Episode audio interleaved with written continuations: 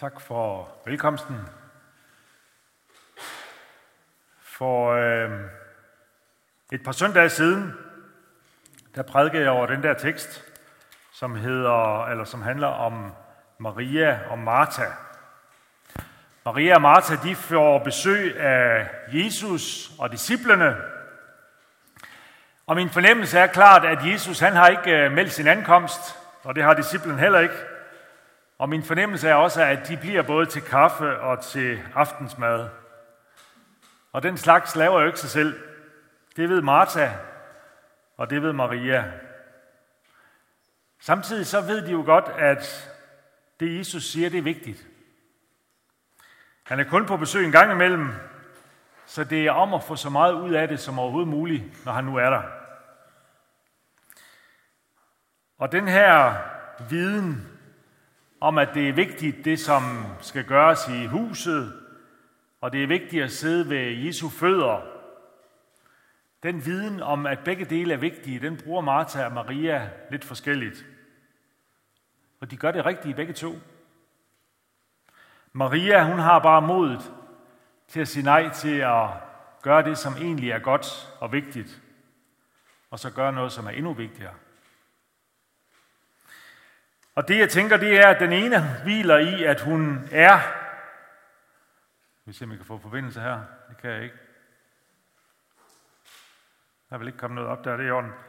Den ene hviler i at være, mens den anden hviler i at gøre. Den ene hviler i at være, den anden hviler i at gøre.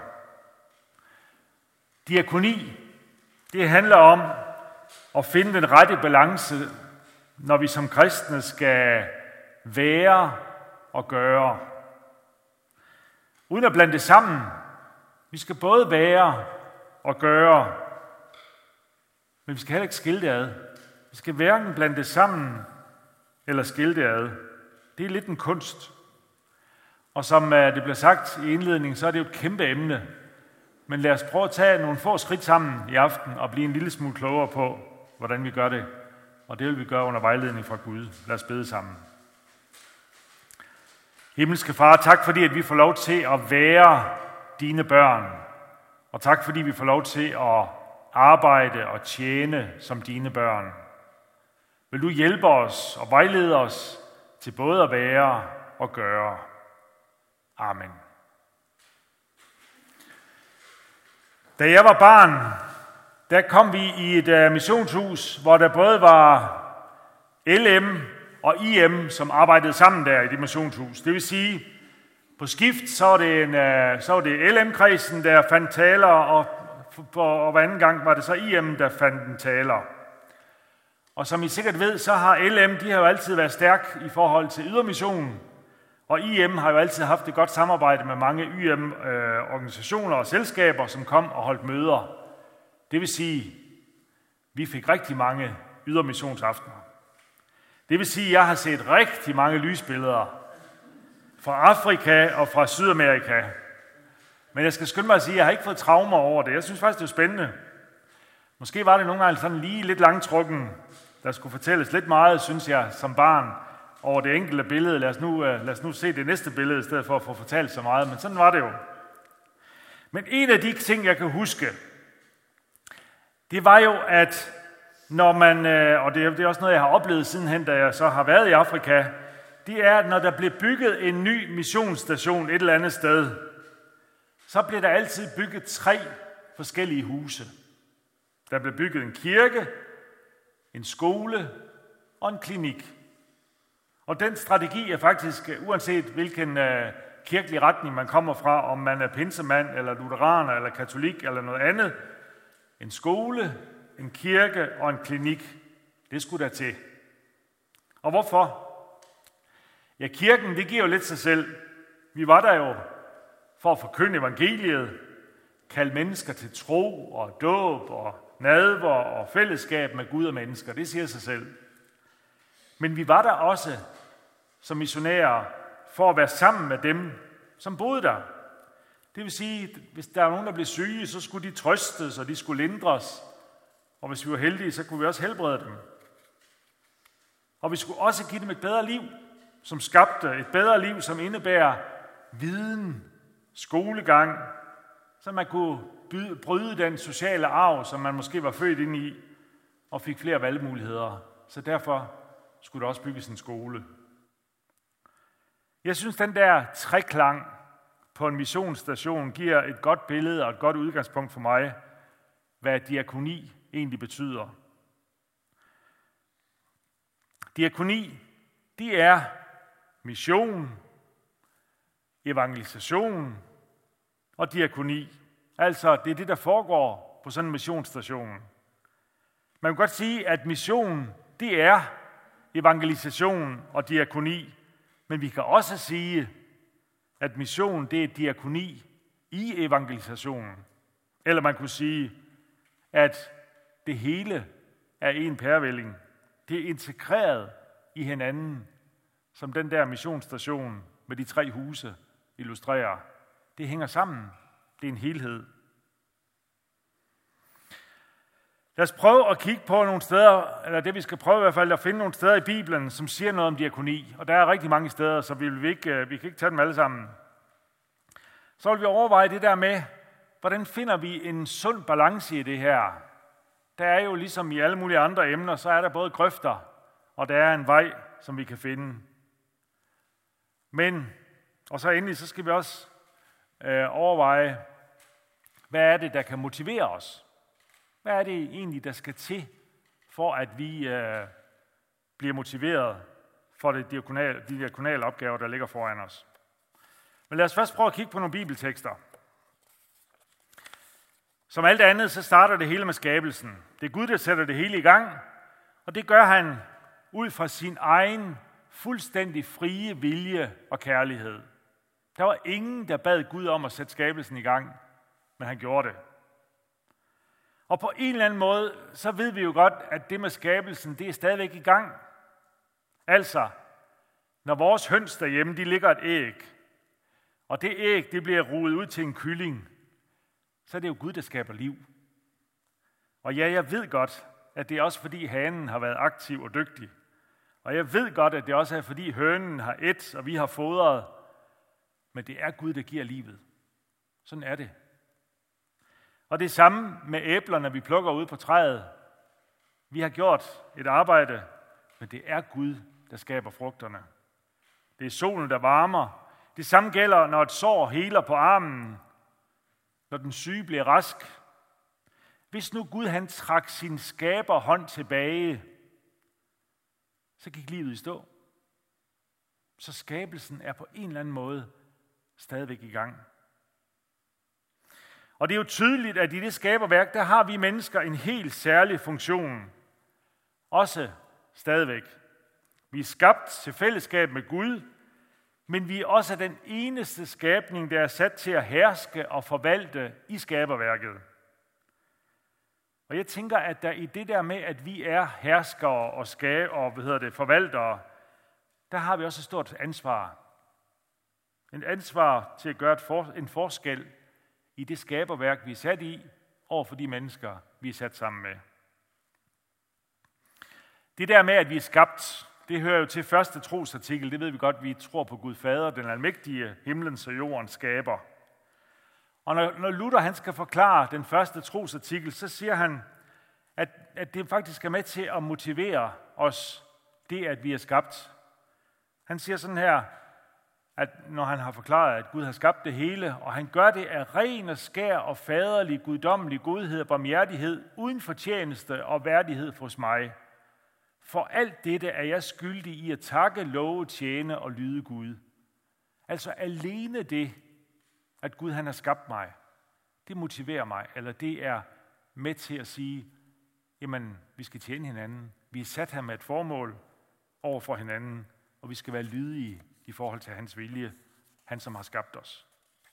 Altså, ham der har givet os livet, ham der har passet på os indtil i dag, han som stadigvæk skaber, og han har gjort det af faderlig kærlighed og godhed. For alt det skylder jeg og tjener ham lydigt og leve efter hans vilje. Og det betyder blandt andet, at vi skal passe på hinanden. Og op igennem det gamle testamente, så, er det jo, så, så bliver det her jo gjort til praksis og gjort til liv. Det handler om hele tempeltjenesten. Altså, hvordan er vi lydige over for Gud? Der er en hel masse regler og ting og sager, der skal overholdes der. Men det handler sandelig også om, hvordan jøderne skulle omgås deres landsmænd og den fremmede. Vi kender jo den der remse med den fremmede i blandt jer. I var selv fremmede, enken og den faderløse. Det der med, at man ikke må høste helt i bund. Der skal være noget, sådan den fattige og den, enkel, og, hvad hedder den enken og den faderløse kan samle op. De skal også have noget at leve af. Det er jo at tage vare på hinanden på, på skaberværket. Luther skriver også i uh, forklaringen til det femte bud, fordi man kan sige, at de ti bud er jo også en måde at sige, hvordan skal vi leve? Og der er der jo først de fire første bud, det er jo et eller andet med, at primært i forhold til Gud, og så de sidste seks bud, det er primært i forhold til, hvordan vi skal leve med hinanden. Og der, lever, der, der siger han sådan her som, uh, som forklaring til det femte bud. Vi skal, elske, vi skal ære og elske Gud, så vi ikke skader hinanden eller lader andre lide. Det er jo det der, det er det, vi ikke skal. Det er jo sådan, Luthers forklaringer hele tiden er bygget op. Der er et rødt lys, og der er et grønt lys. Det røde lys er, at vi må ikke skade hinanden og ikke lade andre lide. Men der er også et grønt lys. Det er noget, vi skal. Det er noget, vi, vi bør gøre. Men derimod hjælpe og støtte hinanden i al daglig nød. Altså, der er noget, vi kan gøre. Der er noget, vi skal gøre. Der er noget, vi bør gøre, når vi er mennesker.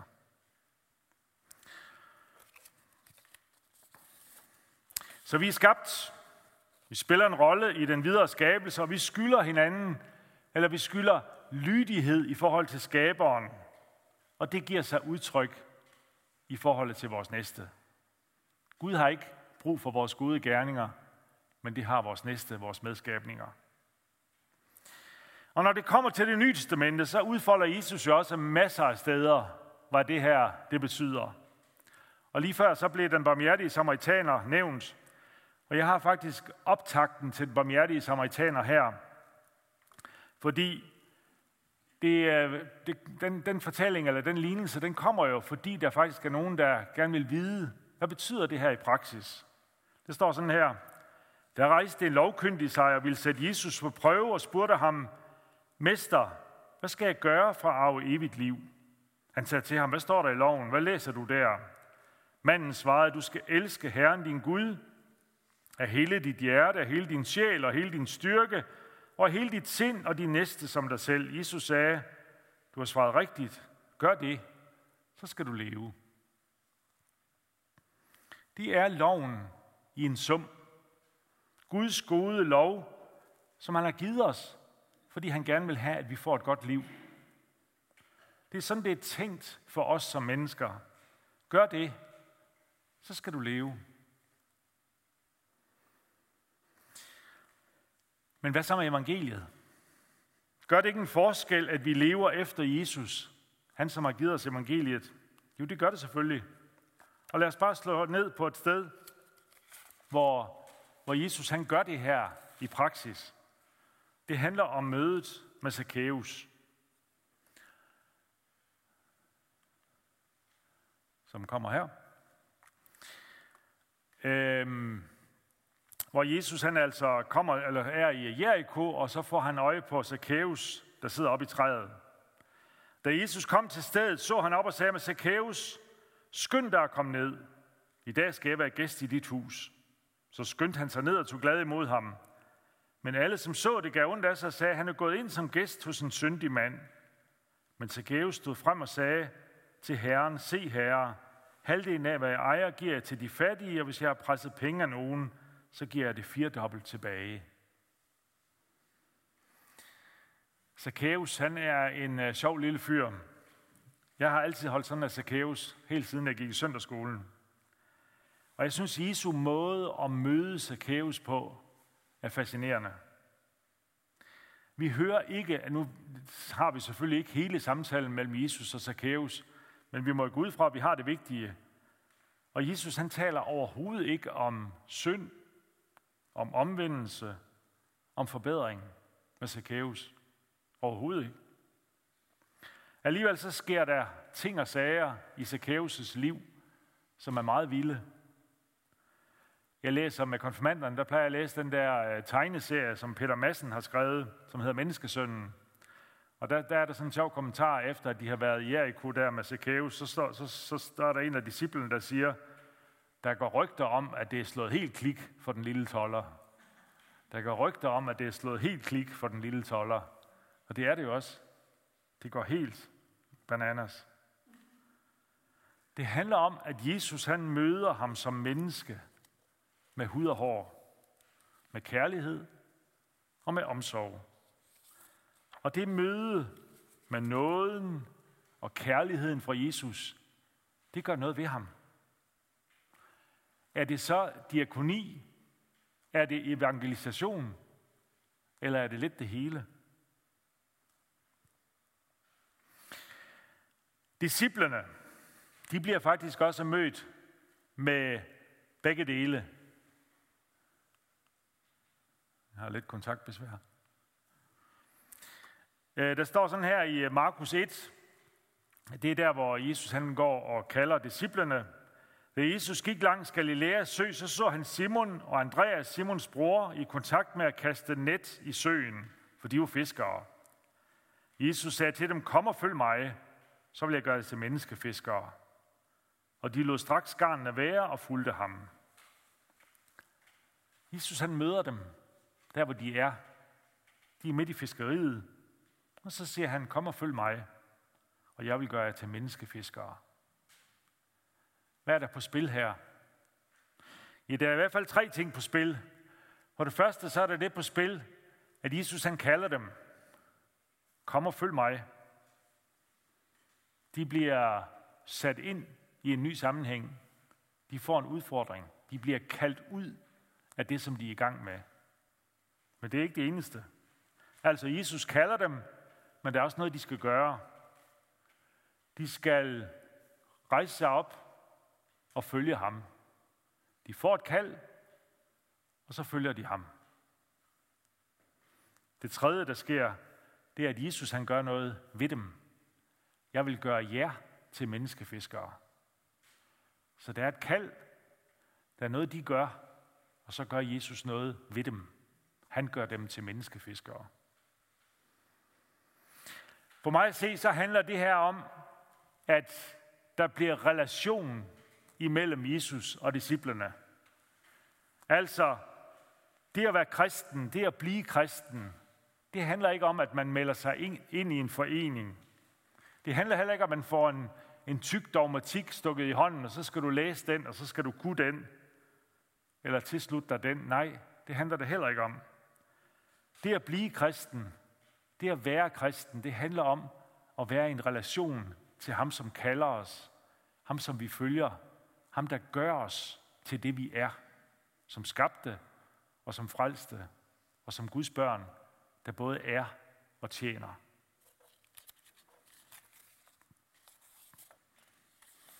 Relationen til vores skaber, relationen til vores frelser, det er en relation, som smitter af på de medmennesker, vi er sat i blandt. Der er en forbindelse mellem den relation, vi har til vores Gud, og den relation, som vi har til vores medmennesker. En relation, som vi er kaldet ind i, som vi responderer på, og hvor vi bliver gjort til menneskefiskere i mission, i evangelisation, i diakoni. Hvordan finder vi så vej i det her i praksis? Ja, det har jeg ikke sådan øh, alle svar på. Men der er i hvert fald nogle grøfter, som jeg kan få øje på, og som vi tror jeg, vi skal være opmærksom på. Det ene sæt grøfter, det handler om, om vi bevæger os kun på skabelsesplanet, eller kun på frelsesplanet. Lad mig prøve at uddybe det. Hvis vi kun bevæger os på skabelsesplanet, det vil sige, vi hjælper, vi trøster, vi lindrer, vi mætter, og det har jo alt sammen værdi fra menneske til menneske. Men er det egentlig forskelligt fra humanisme, hvis vi kun gør det på det plan? Så jeg tænker, den ene grøft hedder, at jeg er menneske for et andet menneske, og det er fint, og det er værdifuldt. Men er det diakoni? Det kan jeg godt være i tvivl om. Den anden grøft, det er jo der, hvor vi synes, at diakoni, det kun har værdi, hvis det fører mennesker til frelse. Hvis vi får lov at vidne med ord, som fører til frelse. Det vil sige, det at øve diakoni i sig selv, det glemmer vi at give, give værdi. Vi vil kun tale ordet, føre folk til frelse. Jeg tænker, det er i hvert fald to grøfter, vi kan falde i. At vi gør det til bare humanisme, eller vi gør det kun til evangelisation, hvor diakonien ikke får sin egen plads, sin egen værdi. Det er et sæt grøfter, som jeg i hvert fald kan øje på for øje på. Det andet sæt grøfter, det handler om, hvem der kan udføre diakoni. Oh. Øhm, hvor man kan sige, jamen, alt godt, der bliver gjort, det er diakoni. Det er den ene grøft, vi kan falde i. Og det vil sige, også alt det, som velfærdsstaten gør. Og så tænker jeg, så bliver, så bliver diakoni-begrebet meget udvandet. Hvis alt, hvad vi sådan ligesom gør og får gjort, at det bliver kaldt diakoni. Men den anden grøft må jo være, at det kun er diakoner, der kan gøre det. Altså man skal have en særlig kald, en særlig indstiftelse for at kunne udføre diakoni. Det kan jo heller ikke være meningen, fordi så slipper alle vi andre. Der er et eller andet med, at vi som skabte, som frelste, så er vi alle sammen kaldet ind i det. Så derfor kan det jo heller ikke være rigtigt, at, vi, at det kun er diakoner, der kan det. Men det kan heller ikke være rigtigt, at alt, som velfærdsstaten gør, kaldes diakoni. Hvordan finder vi vej mellem alle de her grøfter? Ja, det har jeg jo selvfølgelig ikke det endelige svar på. Men et sted, som jeg synes er godt at i hvert fald lede efter nogle svar på det her, det er apostlenes gerninger. Apostlenes gerninger, det er jo der, hvor den unge kirke prøver at finde vej i alt det her. Hvordan er det, vi, hvordan er, det, vi øh, er kirke, hvor vi både skal missionere, men vi skal også være medmennesker for vores medmennesker. Den spæde kirke prøver på at finde vej. Og jeg synes, der er flere steder, hvor man sådan ser, at det her det bliver flettet sammen på en rigtig fin måde. Et sted, det er Apostlenes Gerninger, kapitel 20, hvor, der står, hvor Paulus han holder en, øh, en tale til menighedslederen i Efesos. Og der siger han sådan her, eller der står der sådan her, da de var kommet, sagde han til dem, I ved, hvordan jeg hele tiden har færdedes hos jer, lige fra den første dag, da jeg kom til provinsen Asien. Jeg har tjent Herren i al ydmyghed og under tårer, og under de prøvelser, som har ramt mig ved jødernes efterstræbelser. I ved, at jeg ikke har fortidet noget, som kunne være jer til hjælp, men jeg har forkyndt for jer og undervist jer offentligt og privat. Både for jøder og grækere har jeg vidnet om omvendelsen til Gud og om troen på vor Herre Jesus. Og se, nu drager jeg til Jerusalem, bundet af ånden. Hvad der vil møde mig der, ved jeg ikke. Jeg ved kun, at Helligånden i by efter by forkynder mig, at der venter mig lænker og trængsler. Men jeg tillægger ikke mit liv nogen betydning, når bare jeg må fuldføre mit løb og den tjeneste, jeg har fået fra Herren Jesus, at vidne om evangeliet om Guds nåde. Han taler altså om sin egen tjeneste, Paulus. Og hvad kalder han det, som han gør? Den tjeneste, han har fået fra Herren Jesus, det kalder han at vidne om evangeliet, om Guds nåde. Og den tjeneste, han taler om, der i vers, det sidste vers, ordet, der er oversat der, det er diakonia. Diakonia. Paulus kalder det, han gør, for en tjeneste.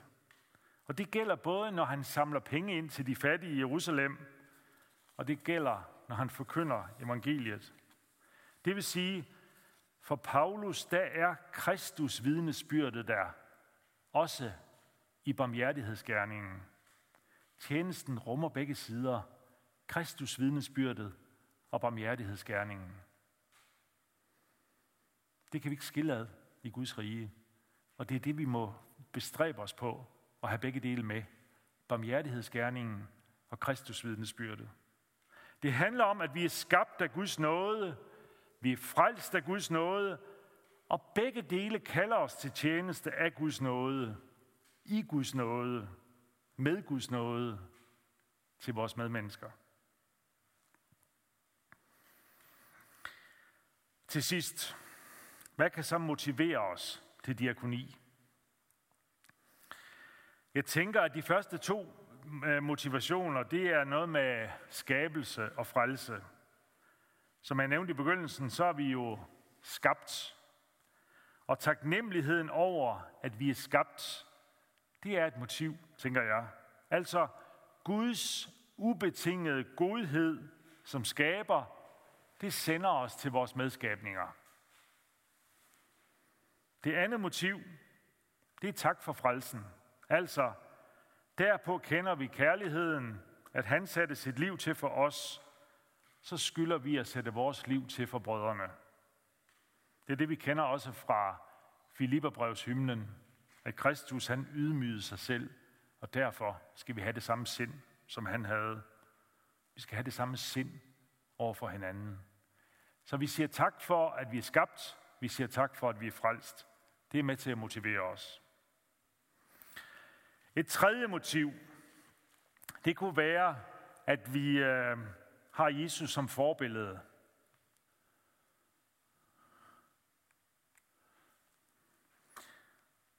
Jeg giver jer et forbillede, for I skal gøre, ligesom jeg har gjort mod jer, siger Jesus i øh, Johannes kapitel 13. Det er der, hvor han har vasket disciplernes fødder.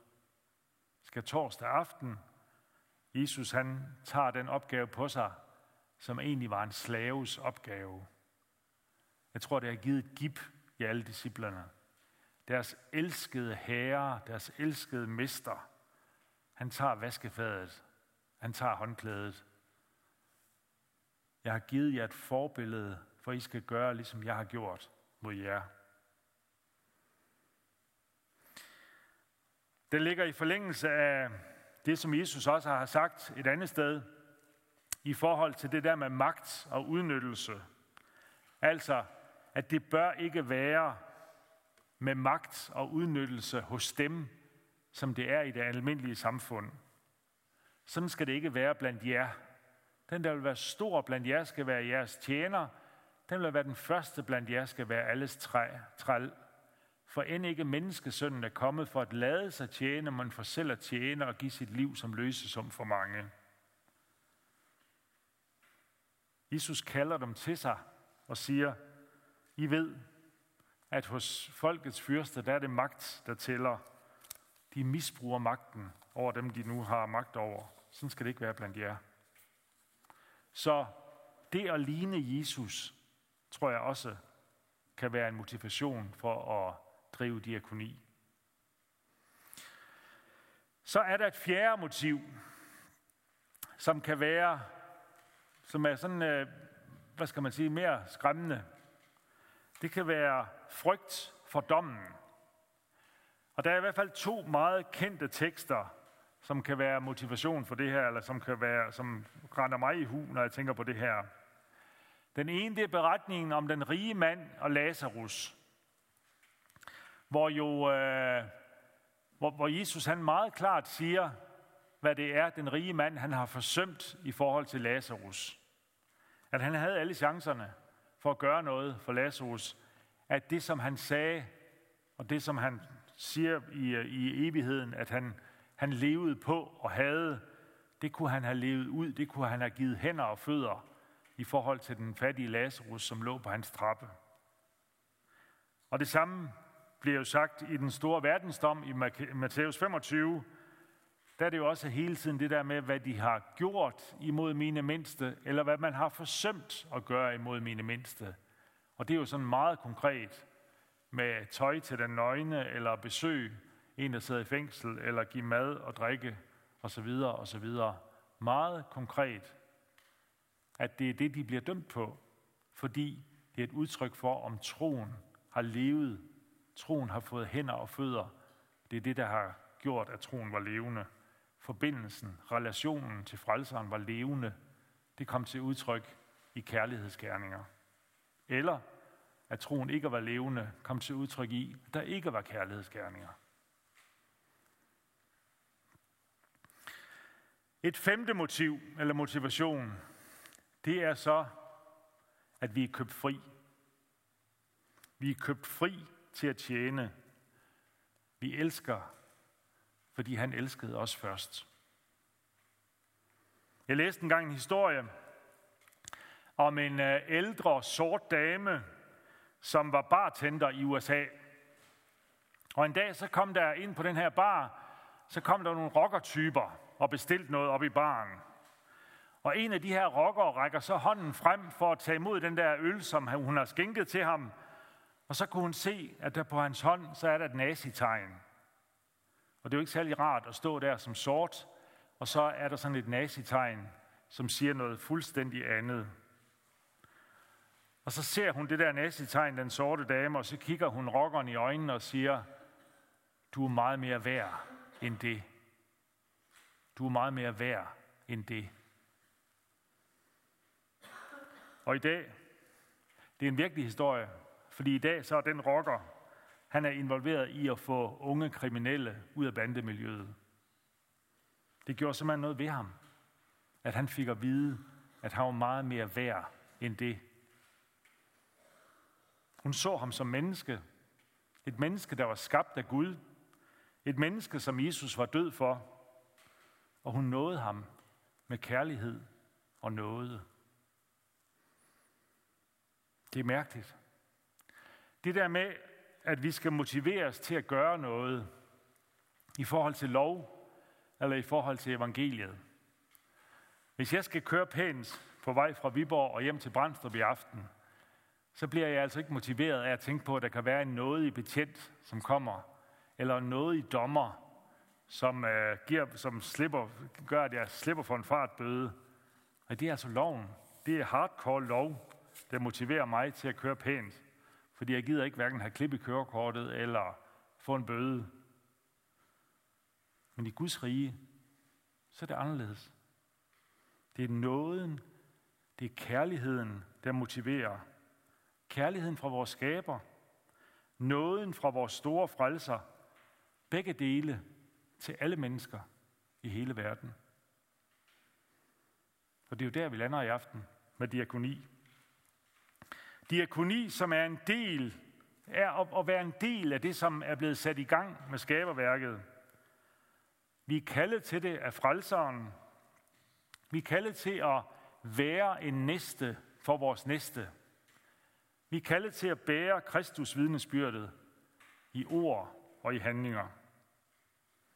Og derfor så vil jeg gerne have, at vi slutter med det, som er et sted læste, er en disciples bøn. Den vil vi bede sammen. Herre Jesus, du er udstrålingen af faderens herlighed. Lad dit ansigt lyse over mig. Dit ord bærer mig. Dit navn beskærme mig. Din krop mætte mig. Dit blod rense mig. Din ånd lede mig. Dit væsen genspejles i alt, hvad jeg er og gør. Amen.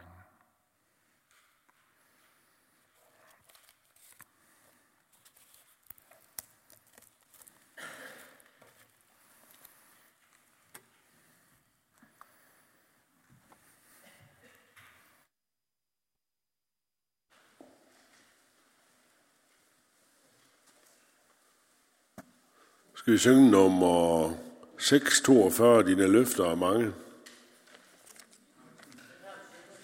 Har vi det? Så tager vi da bare den næste. Her, jeg vil gerne tjene 648.